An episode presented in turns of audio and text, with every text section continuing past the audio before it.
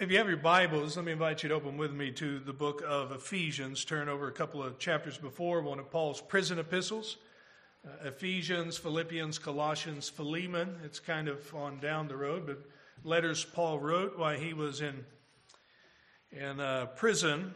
Uh, we have uh, and are currently going through a study on the Gospel of John on Sunday mornings here. As most of you know, and if you're visiting with us, we've taken a break from that. Uh, last week is Christmas, and this week being New Year's, and just to uh, consider uh, some instructions Paul gave to the New Testament church on living. And so I thought it'd be good to just encourage us, encourage, remind us of these things on this new New Year's Day. Uh, next week we'll again uh, begin, or we'll get back into John. Basically, is what I'm trying to tell you. Okay.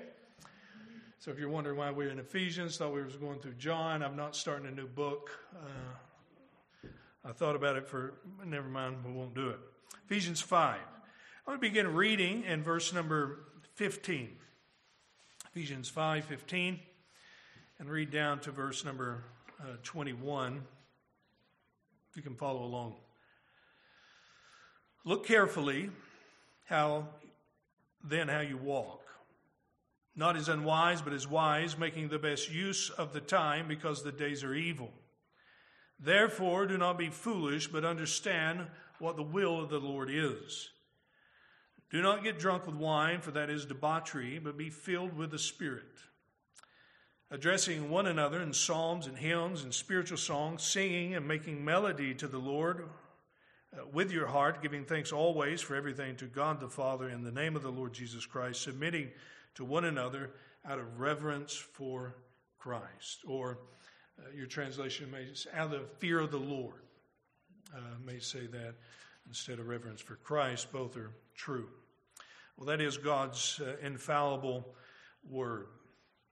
Uh, we typically spend this time of year looking over our lives and trying to figure out if there's any way to be more effective in certain areas or or to get rid of things that we're dissatisfied in our lives that we see. Now, some of us are, are like a gentleman I used to, to work for when asked him one year what his New Year's resolution was. He says, I'm going to lose some weight. And I said, Well, that's great. Are you going on a diet or a workout plan? And he says, No.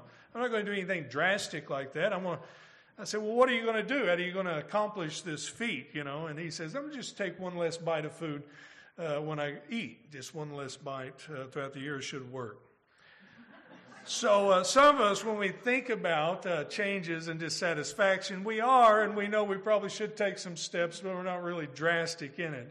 The rest of us are, are uh, we're probably a little bit more drastic in the way we deal with these things. Uh, but nevertheless, most of us uh, have been familiar with either making resolutions or breaking resolutions, and for the majority part, it's breaking resolutions, right? At least 80% are 91, depending on who you read. Well, for many, most of our top goals is health. We want to be healthier, we want to be more active, and uh, others uh, under that think of the areas of their finances. We want to be more stable, especially in an economy where we don't know what's going to happen. So, how do we work on that? Of course, there's other goals versus picking up a new hobby, maybe basket weaving or whatever you want to learn to do. Uh, all these things are typically things in our life which causes us to think about where we are, uh, what is necessary and needful, and what would we like to see going on in the world we live in or in our life. And I think that is good for Christians to embark on a self discovery like that. In fact, this provides us a great time of year to think about the gifts God has given to us uh, the resources that we have, the talents that He's given to us, and to consider uh, how we're using those, and is there any way to improve those for God's glory and His kingdom. It's also a great time to think about the habits that we form and pick up in life and whether or not we need to break some of them or sins that have been constantly tearing at us where we need that extra courage or encouragement to set them aside so we might run our race with, with endurance. Um, for some of you, you may see this as a great opportunity to challenge yourself by the way of godliness or to learn a subject or to study a doctrine or something like that and, um, to this coming year that you have always been interested in or that you have struggled with. In fact, I think, I think something uh, of the wisdom is seen in this in verse number 15, where he begins this uh, statement of saying, Look carefully how you walk, not as unwise, but as wise. There's something about wisdom which tells us to take a, a look or consider or think through your life and how you're living the things that are coming out of your mouth, the actions that you're carrying out, what you're spending your time doing, all of it comes back to, to consider or look at or pay attention to the life you live. Wisdom presses us to do that. The Word of God here encouraging us in that way as well. Of course, verse number 15 is seen in, in one of three statements of what we do not do or what we're not to do and what we are to do. And we see that. Don't be unwise, but be wise. He says uh, later on, don't be uh, foolish, but understand what the will of the Lord is. Verse 18, probably the most famous in this section. Don't be drunk, but be filled with the Spirit. So Paul is trying to set for us uh, this morning a, a, kind of contrast which helps us to see it in, in a fuller way, to, to, have a depth to his understanding. Uh, not only are you to be wise in the way you live this life, but contrast that with the fools who are wasting this life or haphazardly or shipwrecking their lives. So think through it through that lens. Don't just be filled with the Spirit, but contrast that to those who are being filled with wine. It's led to reckless living and debauchery, and so on you go. So he's giving us this understanding. What stands out to me the most is his instruction, where we'll spend most of our time, in verse number 16. He says, We're to look carefully how you to walk, not as unwise, but wise. And wisdom leads us to this next implication. How do we do that? Well, we do it by making the best use of the time our time, the time we have, because the days are evil. God has given us a great and precious gift. And if we're honest, it is one of those gifts that He has given to us. We see the, the adverse uh, understanding of, or at least the, the recklessness with that gift in the culture we live in. To put it another way, if we're plagued with anything in our society, is the waste of time. The waste and abuse of time. Not just in society, but it happens in the church as well, doesn't it? Those who know Christ and are walking with Him, and those who do not. And here Paul is calling on the Christians and, and reminding us on this New Year's Eve to consider our lives and make the best use of the time that God has given us. I want to uh, kind of think through that with you just for a, a moment here in verse number so if you're taking notes, that would be the first point that I have, and that is redeem the time that God has given you. Redeem the time God has given you. That's the King James language, isn't it? Uh, we have the ESV, which pretty much is trying to give us the understanding, the market value of what the King James is saying when he says redeem the time, which simply means to buy back or buy up, to, to use profitably. And and so that's what the ESV and NIV and other translations are trying to get us to see here to, to make the best use of it. Uh, you and I know that uh, we, we kind of deal with, we live in the reality of time. And what I mean by that is we, our language is constantly, whether it's planning or thinking or, or trying to figure out life, it revolves around a calendar of some sort. Now, you may not be an A personality where everything is listed, but you know what it means to say tomorrow. Uh, you understand the, the reality of next week and next month and next year. So, so when Paul is talking about time, we're familiar with it tomorrow. We're familiar with that language. But the truth is, and, and I think you know this, though we don't always admit it, we're unaware or we, we're not sure, we're not given how many tomorrows we can borrow from. If I could say it another way, we don't know how deep the well is of time that we're drawing from. God has not revealed to you and He's not revealed to me how many days, how many hours or minutes or years that I have left. We live this life in the moment. We anticipate and expect and many times presume on tomorrow, but the truth is, we don't know how many tomorrows we have. Only God knows. God knows. But we do know that they're limited. Unless Christ comes back, and in that case, we enter into eternity. Uh, and then we enter into that outside of time. That's what eternity is, never ending. But at this point, we know, maybe not how many tomorrows, but we know that there will be one day, there will be no more tomorrow for me or you or our loved ones. So we know the reality of what it means to say tomorrow, but we're unaware of how many tomorrows we have. In fact, Scripture draws this reference uh, in two illustrations given to us that life is like a vapor. You may recall that. Uh, and that vapor is just momentary. The sun comes up like the fog in the morning. The sun comes up and it is removed. Actually, we were driving to Tennessee in December, and most all the way to Tennessee is the craziest thing I ever ever experienced. Almost all the way to Tennessee, there was a fog.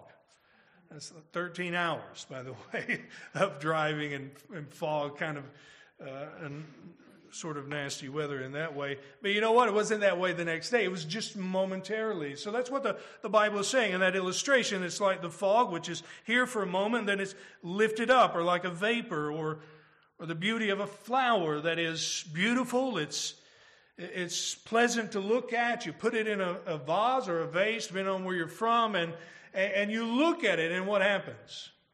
You replace it because it dies. It is no longer. And some of you probably have dried those out. And Mary, when she was younger, and we were dating, had dried out flowers. Uh, and some of you maybe do that. But it's not the same glory. It's not the same beauty. Life is like this. And not only is it, is it limited in the sense, it is brief. Uh, it is brief. It, it, it comes and goes along quickly, as many of you remind some of us younger people. Thank you for that, by the way. Or has all the years gone? Where's all the time gone? And isn't that what Moses, the servant of God, servant of God, sang about in Psalms 90 when he says uh, to us, The years of our life are 70 or even by reason of strength 80, yet their span is but toil and trouble. They are soon gone and we fly away. Now, this is coming from a guy who's 120. Some of you guys are getting clo- a lot closer to that and you're 70. So, I mean, you know, that's pretty good. Ed's in the middle right there, just, just got in the middle of 70 and 80. So he's between reason and strength, I guess. That's how that is. Should we stop and sing happy birthday to you, Ed?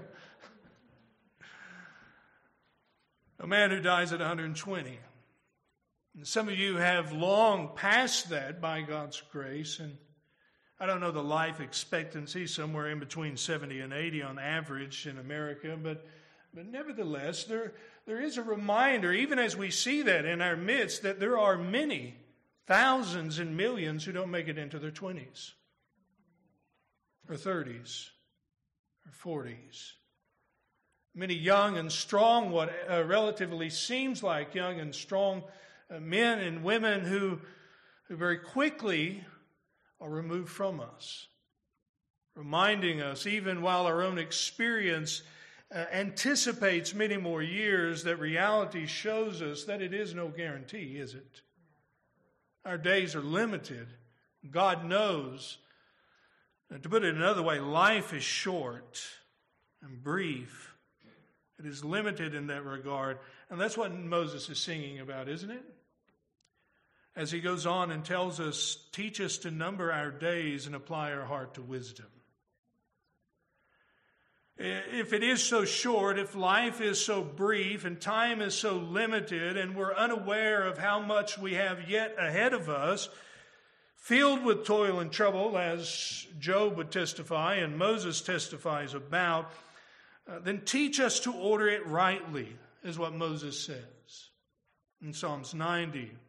I think that's what Paul is getting at in verse number 15 when he says, Don't be foolish, don't be unwise like the fool who disregards wisdom and just lives recklessly without any regard to his own life and his own existence, but be wise.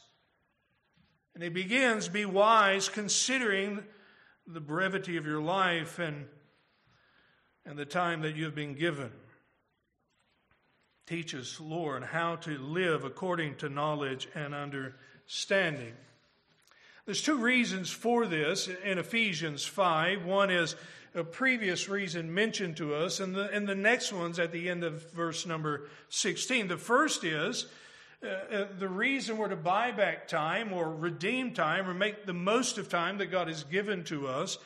Uh, we've seen because it's brief, it's short, we don't know how much time we have but because we have spent a great deal of time going the wrong direction. In our former life, when we were outside of Christ, and he speaks about that in chapter number four. You might recall that, that at once we were walking according to the course of this world and the power of Satan and, and all that in chapter number two, according to our own, enslaved to our own passions. Chapter number two, God has saved us out of that. There's a pattern and a way of living which was normal, a, a use of, of the way you conduct yourself in life, which was, which was the, the run of the mill. That's the way you did things. And he says, This is what God saved you out of. So, where he found you, this is where he saved you. He redeemed you, he quickened you, he called you out of that lavished grace and mercy in Christ Jesus. Well, he brings this up again in chapter number 4, verse number 17, as he, as he moves from doctrine, what God has done for you and saving you, what he brought you out of, to this practical aspect of living. What does this mean for life? And he begins in verse number 17. Now, this I say and testify in the Lord that you must no longer walk as the Gentiles do. Now, how do they walk? Now, by walk, you understand what he's saying, right? He's saying how they live, how they conduct themselves, their life involves their thinking, involves their conduct, actions, affections, attitudes, everything about them. He says, You're not to walk as they do. Well, one, they were one of them. So they were saved out of. And how does he define them? It's very fascinating. He says they were futility of their mind. Uh, they were walking around in, uh, without wisdom and futility of mind and they're darkened in their understanding, verse number 18, and alienated from life of God because ignorance that is in them due to the hardness of heart. They become calloused and have given themselves to sensuality. Notice how he describes it greedy to practice every kind of impurity. This is not how you learn Christ. If so, you've been taught by him. He says, and we're to put off, verse number 22, the old self. So if, we, if we're going to come to verse number 16 in chapter number 5, and he says, make the most use of your time, there's a reality of a way you used to spend your life that you're no longer to spend your life doing, and a way of living that you're not to give yourself or not to give into. So make the best use of time now. But there's another implication, or at least a, a reason that he gives us at the end of verse number 16. There's the old man and the old way of doing things that we're no longer to be part of. But notice he says, make the best use of time because the days are evil. The days are evil. I find uh, a quite um, a fascinating statement to be made, and you kind of wonder what in the world he he means by that. In fact, every commentary you read has a different perspective almost on what he means by the days are evil. It could be, and I think there's some merit in saying, it could be to pull us out of that hopeless state that we can easily slip into. You know, the ship's burning and sinking, and the world's going down with it, so why does it matter? Why does it matter? Why do anything? It's just all a lost cause. It's all going down. It's all dark. Why does it matter? Especially in the world that is rampantly wicked and seems to be getting worse and worse. Well, it matters because it is evil and the world needs light. It matters because it is evil and the world needs light. And Jesus even tells us in the Sermon on the Mount, doesn't he, that you're the light of the world. Let them see your good deeds so they may glorify your Father in heaven. The reality of darkness is, is the, the very reason why, and, and that way, we need to make the most use of our time, the best use of our time. We need to redeem time because the world we live in is dark and evil and it is not fixing itself. There's also another reason, I think, associated with that, or another implication from this statement because the days are evil. And that is, uh, time will not make the best use of itself by itself. In fact, the gravitational pull of the environment we live in is, is trying to pull us in the opposite direction. So instead of improving and using time for the glory of God and for the betterment of mankind and others, it's, it's bringing us to a place to fall into the same pattern of wasting time or abusing time and using it solely upon ourselves. In fact, we are reminded in Romans 12, 1 and 2, and I think it rightfully applies to this as well as it does every other immorality, that we're not to be squeezed into the world's mold. You know that verse, right? Don't be conformed to this world, but be transformed by the renewing of your mind. And our age is an age that prizes that which is temporal and that which is vain versus that which is subs- that has substance and that which is eternal. We care more about the gratifications of our appetites and have given ourselves more to idleness and waste than we have being productive and useful and glorifying God with our gifts and talents and energy and effort. And for the Christian, we must, and it is right, I think, this time of year to, to take a self evaluation in that regard and, and ask ourselves are we more like the world in regard to our view of life, our life, our existence, and the use of our time, or are we more following in the lines of what the Bible is instructing us here? Are we walking in wisdom, or are we walking in slothfulness and idleness and wastefulness? Isn't it remarkable? And don't you think that even inside the church, and when I say devices, don't think I'm just saying cell phones, but they, they fall in line with that, but that we in the church are enslaved to the same fears, vices, and devices that the world is? We presume upon time and we uh, and that presumption leads us to put off things we should do and, and, and to think that there'll always be a tomorrow just like the world does. And I think wisdom urges us to make the most of our time because it is limited, it is short, and what we do really matters for eternity. Do you believe that? What you do here and now matters for eternity? Well, I know you've heard that over and over, but it is, it is a great reminder, isn't it, to hear one more time. Well, if I could put it this way, each of you, if Christ should delay his coming this year, and the Father let you remain here, will have 524,160 minutes this coming year. That's a lot, isn't it? You should just put that number on your on your wall when you get home. 524,000 160 minutes. Now, out of those minutes, there's a lot of things that you have planned. There's a lot of things that are unavoidable.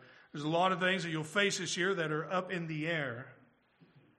And what I want to encourage you, and what I think Paul is instructing the church here, is, is looking at that that God has given us, that which lays ahead of us, that we might live with purpose and make every opportunity or take every opportunity that God gives us to serve and love and trust and so forth. Live with purpose, make the most of your time. Now, that may flesh out differently for each of us, how that looks in our season of life, but the truth is, you don't have any more time than I do, and I don't have any more time than you do. It's just what we do with it. I read something that made me sick, and I wanted to share it with you because misery loves company, okay? say thank you. You can thank me after the service. The average American will spend 37 days straight without sleeping on social media this year. Or at least they did last year. 37 days straight without sleeping on social media. That's a lot of scrolling, isn't it? Now, that's YouTube, Facebook, and TikTok, and Instagram, and Twitter, and is there anything else out there? Uh, that's all of them combined, but two and a half hours of your day will be spent up, which is a total of 37 days on. Now, some of you that are younger, that number is significantly higher. Those of you who are girls versus boys and all that, the, the, the variations change. So, on average, adults included, 37 days straight on social media. You'll spend, on average American, 54 days straight without sleeping on your phone. Now, some of you be like, no, I won't.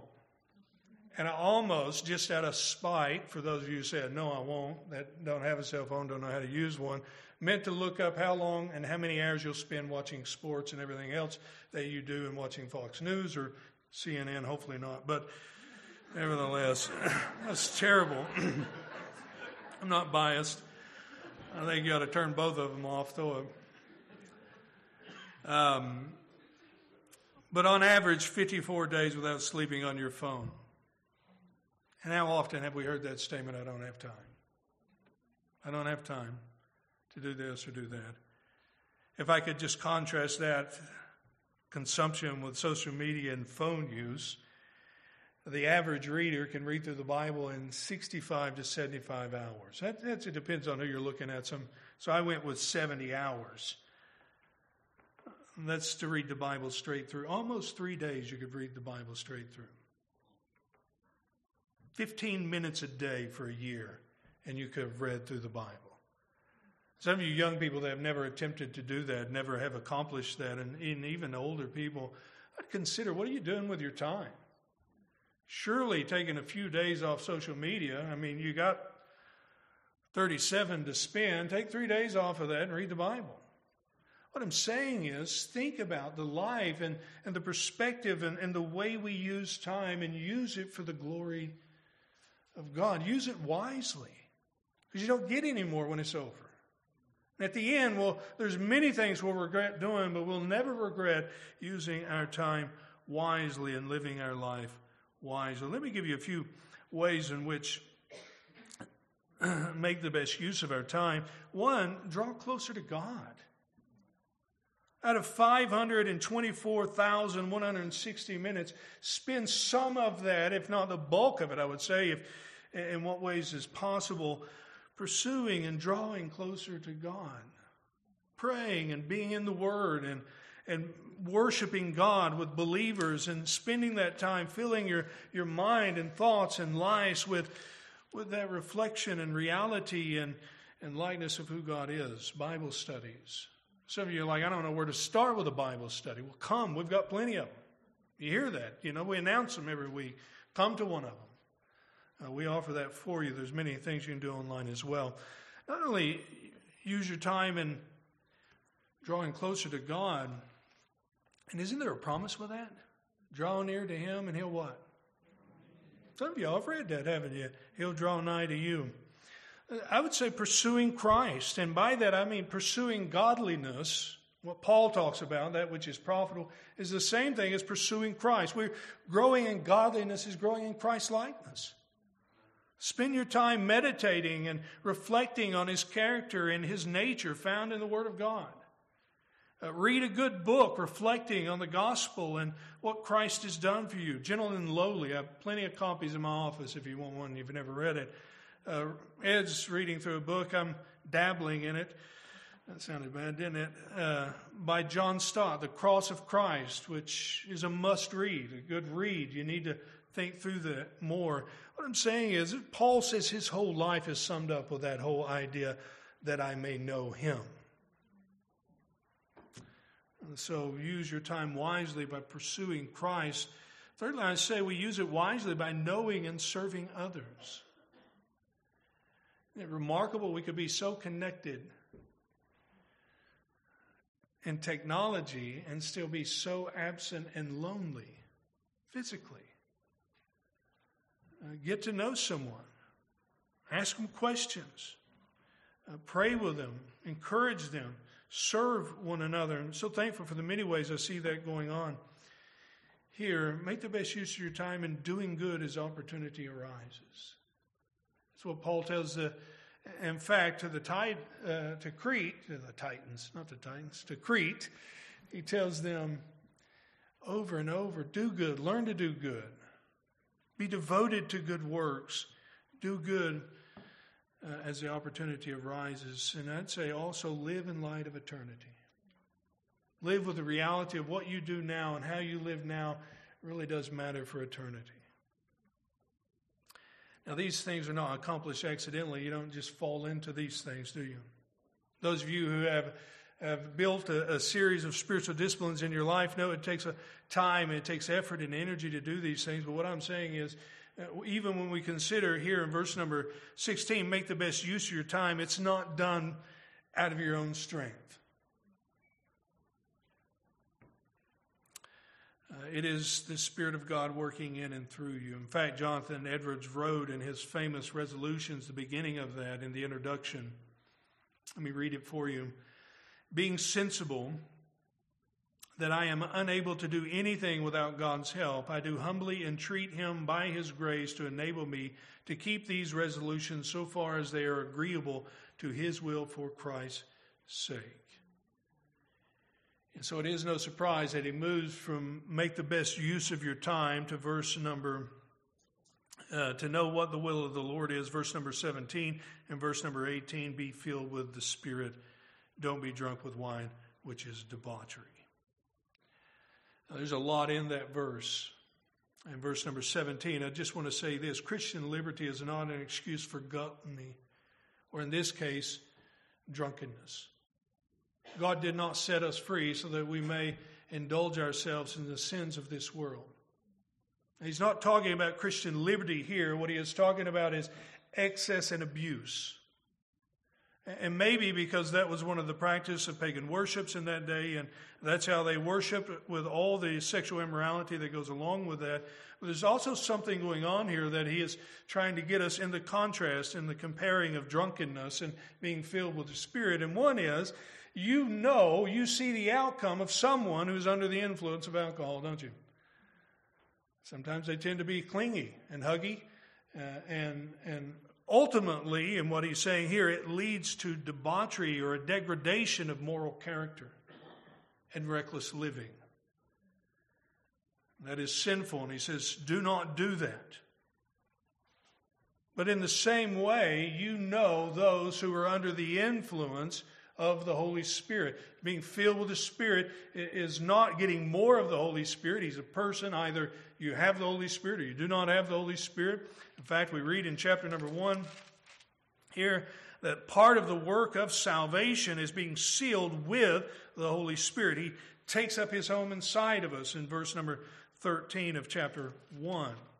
It's not a second work of the Holy Spirit, which has sometimes been argued, or baptism of the Holy Spirit, which has been argued here, is not talking about the Holy Spirit in quantity. Not in that way we think about it, like I got like a quarter ounce of the Holy Spirit, but I want a half a cup of the Holy Spirit. He's not baking a cake, right? So, what does he mean that we're to be filled with the Holy Spirit? I think it's best understood in the fact of the Holy Spirit having more of us, not us more of the Holy Spirit. It is the Holy Spirit working more thoroughly and broadly in our lives, conforming our character into the very character of Jesus Christ. It's one of the things He's doing. It's a purpose He's indwelling us to seal us until the day of redemption and to conform us to make us what we were not originally or could of ourselves be, and that is like Jesus. Does that make sense to you? In fact, in this exhortation to let the Holy Spirit's influence fill us or spread throughout us is more in the sense of us yielding to the work of the Holy Spirit and His change of our character to be more like Jesus. Now, let me give you a cross reference to this. You can turn over with me to Colossians. We read it uh, in our opening up.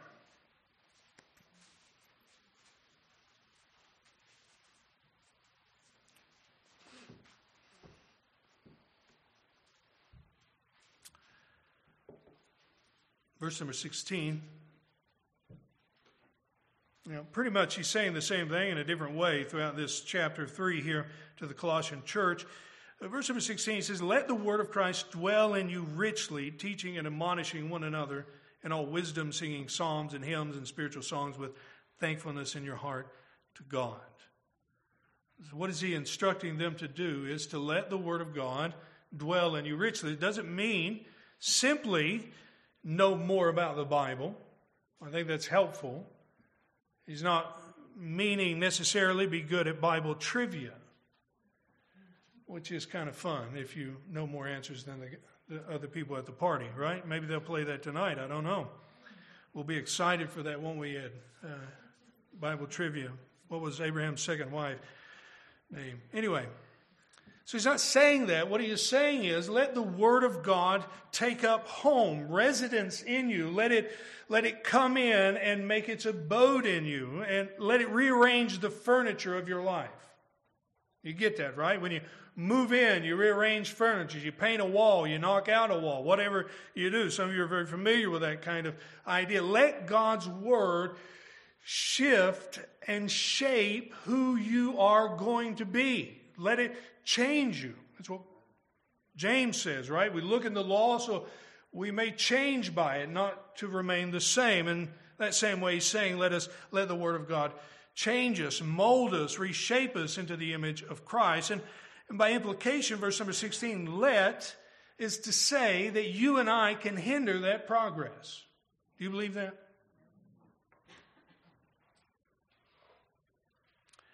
How do we hinder that? Well, there's probably a thousand different ways we hinder that, but you can starve yourself from the Word. You can be ignorant of it. And by that, I don't mean an insult. I just simply you not know what the Word says. And, and by that lack of exposure to the Word, the Word of God is not able to take root and work in areas of our life. You need to, you need that Word in you. And so we might hinder that work by, by neglecting being in the Word, starve ourselves from the Word, but we also may neglect the Word of God dwelling in us richly, doing that transformative work by resisting the Word. That's simply saying what kids say sometimes, and sometimes what we adults say sometimes when we're asked to do something no. God speaks to us through His Word, and He talks about maybe it's loving someone or forgiving someone or or giving or whatever it is, and if we read that, we understand what it's saying, we see and feel the Holy Spirit convicting us because we're short in that area. And so what we do in response to that, it says, no, thank you. Or the more spiritual approach and the, the poor use of time, we we say, well, maybe maybe I'll read that again tomorrow and think about that more. How many of you ever done that? Nobody? Really? I thought I at least have one fellow companion in this world. But what have you done in that response? Well, you've not taken every opportunity and you've not been walking by the Spirit in that regard. You have resisted the Spirit's work, and so you have basically, in, in putting off, have rejected. Or we might hear the word and we forget the word, and so on. It goes in the same way, being filled with the Holy Spirit, we hinder it in these same ways we hinder the Word because the Spirit of God takes the Word of God and works it out in our lives to conform us to the Son of God. In fact, the very outcome we see in Galatians 5 is the fruit of the Spirit. What is the Spirit? How do you know you're walking in the Spirit? Through the Spirit, right? How do you know you're walking in the Spirit in Ephesians here? It's a good test to think about in your own life. Look at it with me in three ways he gives to us. just stepping outside of these house laws, beginning of verse 22, there's three ways he gives to us. People that are walking in the Spirit are singing, making melody in their hearts. That's what he commands them, right? Be filled with the Spirit, singing, making melody in your hearts unto the Lord, singing one to another, encouraging one another in song. Uh, not only are they singing, and I would say that's a good habit for all of us to consider picking up, surrounding yourself with good, godly music. And we are so blessed with such a rich uh, resource and well to draw from as far as good, godly uh, music. But he says, those filled by the Spirit are singing, addressing one another in psalms and hymns, spiritual songs, making melody in their heart with the Lord. It's a verse number 20. Not only are they singing, but they're thankful. Those who are filled with the Spirit are thankful. Um, to God in all things. Uh, always, he says, and for everything to God the Father in the name of the Lord Jesus Christ. You know in Thessalonians, that is the will of God that we give thanks. Let me just ask you this. Have you saw in your life a, a, a sense of gratitude? Are you living with a, a thankfulness because of what God has done for you and how He's working in your life? Or have you sensed, and, and it happens to us all, I presume, have you sensed a, a spirit of, um, uh, of kind of meanness, bitterness, ungrateful in some ways? Is, is there that tugging at us? And isn't it a reminder that there's some areas in our life we're not being filled by the Spirit? We're not trusting God and letting God's Word work in our lives. He says part of being spirit filled leads us to thanksgiving, thankfulness. And third thing he says is submission. 21. Submitting to one another out of reverence for Christ. You're not spirit filled if you're not submitting. Submitting to the authorities and relationships God has given to you. He goes on and mentions that. But also submitting and serving and loving and caring for one another. How do you know you're spirit filled? Well, you're rejoicing in the goodness of God. You demonstrate a thankfulness for what God has done for you. And you are you are coming under the authority that God has given you, submitting and serving one another. What I'm saying, and you go back to the beginning of this, and what has really stood out to me in remarkable ways, God has given us a precious gift this life, this moment, now, and who knows, by God's grace, maybe even this coming year. And we are reminded, encouraged as we face this year that God is faithful uh, to provide, to strength, to comfort, to, to be good on His promises. And in that, that faithfulness, part of the, the challenge to my own heart and the part that uh, of a challenge that I'm setting to you is that let us move into 2024 with purpose, with resolve to use the time that God has given to you, however much God gives us for His glory and His kingdom and the good of others. Let us make the best use of the time that we have because the days are evil. With that, let's do it being filled with the Spirit. Father, we thank you for this morning that we can gather together. Thank you for this day you have given to us. Thank you for your great provision. I pray, God, if someone here this morning does not know you, there is no appropriate use of the time you give us in this life that is that is devoid of putting their faith and trust in Jesus Christ. You said now is the time of salvation. Today is that day. And I I pray that they would even even now come and pray. Bow down and put their faith and trust in Christ. Father, I pray for all of us in the way you've been working and molding our lives and the different seasons we're in. God, would you help us to better steward this precious gift you've given to us, this life you've given to us for your glory, for our good. In Jesus' name, amen.